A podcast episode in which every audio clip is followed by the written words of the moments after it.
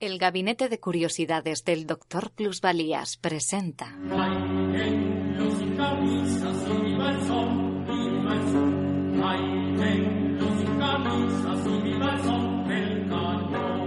El destierro. Una novela de Julio Camba adaptada para la radiodifusión por Carlos La Peña. En el capítulo anterior... Orsini se hizo anarquista cuando se enteró de lo terrorífico de su apellido, ese que compartía con la famosa bomba anarquista. Las corbatas rojas se han convertido en símbolo anarquista. En comisaría se llaman corbatas Orsini. Hay junto al Café Felsina, la casa de Orsini, una verdadera madriguera de anarquistas, un foco revolucionario capaz de estremecer al mundo. Capítulo segundo. Salud, compañero Camba. Salud, Ángela. ¿Cómo puedes dormir con un feo así al lado? Bafanculo, Giulio. Siempre con la misma gaita.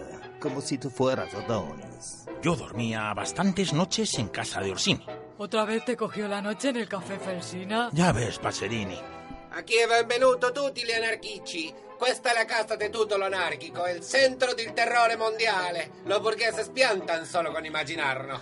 Aquí todos los anarquistas tenemos un sitio, que es algo que en Buenos Aires solo nos pasa en Chirona. Ah, claro, ahí siempre nos queda. Pero compañero Camba, me da que a ti te gustan las mujeres de la casa Orsini. Supongo que, dadas las tendencias actuales en nuestra literatura, yo debía decir ahora que seduje a las tres musas rojas que vivían en casa de Orsini, pero prefiero observar una honradez clásica a manchar este párrafo con una fanfarronería moderna. Después de todo, el hombre que ve a una mujer bonita no contrae la obligación imprescindible de cortejarla inmediatamente. ¿Cuánto mundo tienes, compañero Pacerini?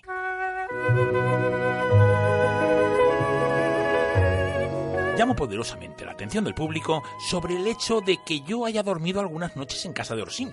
Este hecho no tendría para el público ninguna importancia, pero es porque el público no me conoce. El público se imaginará que yo soy únicamente el autor de esta novela, pero en realidad soy algo bastante más importante. Soy el protagonista.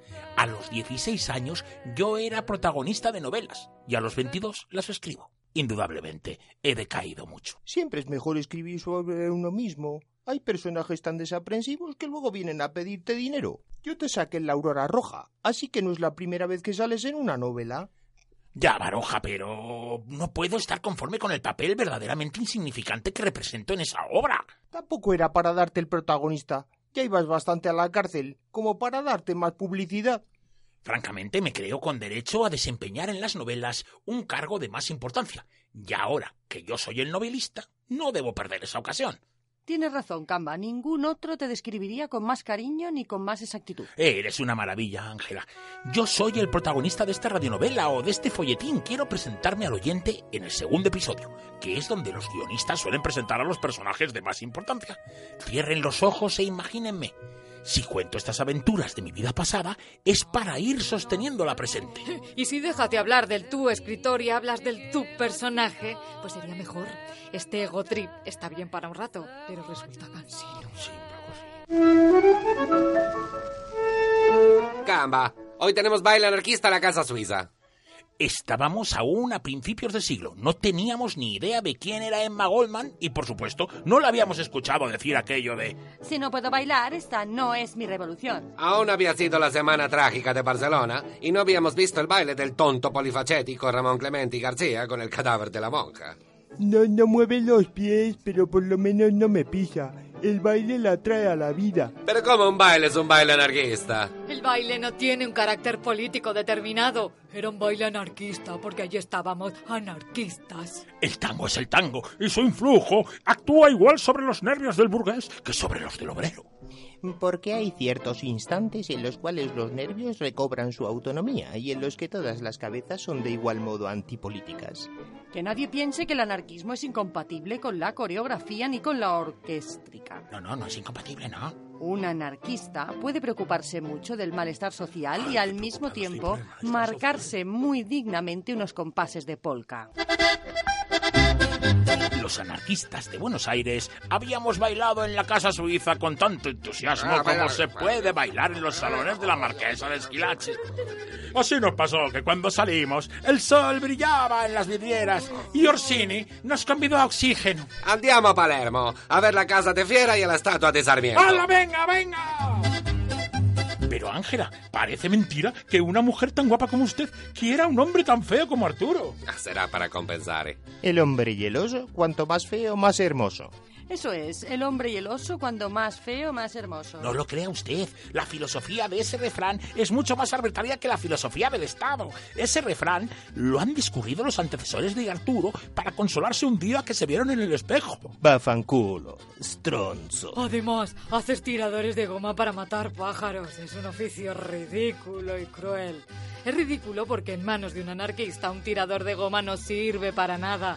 Un anarquista debe usar otras armas. Otras armas, de verdad. Tú eres el armero de Casa Orsini, donde vive un grupo revolucionario que tal vez el mejor día tenga necesidad de echarse a la calle para subvertir el orden social. Y hasta ahora no se ha dado el caso de una revolución hecha con tiradores de goma. Por lo demás, resulta cruel hacer instrumentos para matar a los pájaros. Es una barbaridad. Yo te prestaré un tratado de retórica para que comprendas toda la importancia lírica de los gorriones.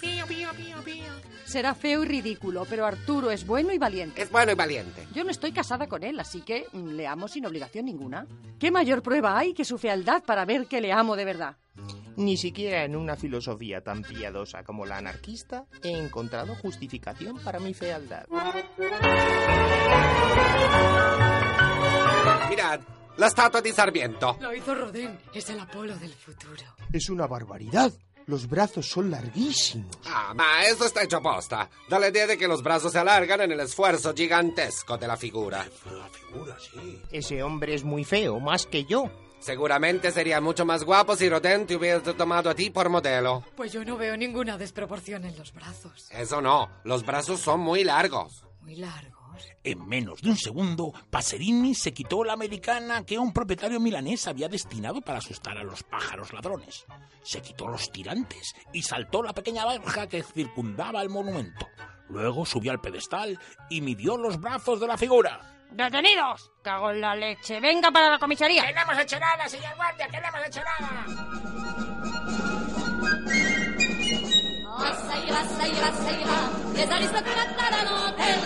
Ça ira, ça ira, ça ira, les aristocrates on les prendra. La 300 ans qui nous promettent qu'on va nous accorder du pain. La 300 ans qui donnent des fêtes et qui entretiennent des cadins. La 300 ans qu'on nous écrase, assez de mensonges et de phrases. Con la realización técnica de Elena Ojeda y la participación de África Ejido, Elena Ojeda, Chisco Rojo, Carlos La Peña y Carlos García. lanterne, ça ira, ça ira, ça ira. Les aristocrates, on les pondra. La 300 ans qui font la guerre au son des filles. El destierro. Una novela de Julio Camba, adaptada para la radiodifusión por Carlos La Peña.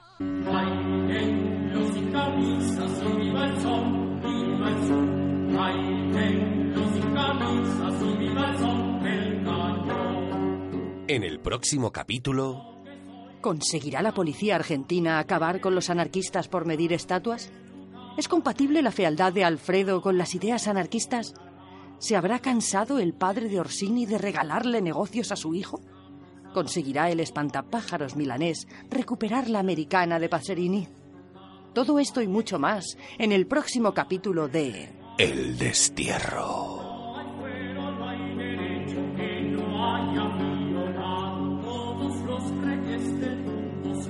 la porfía, los tiranos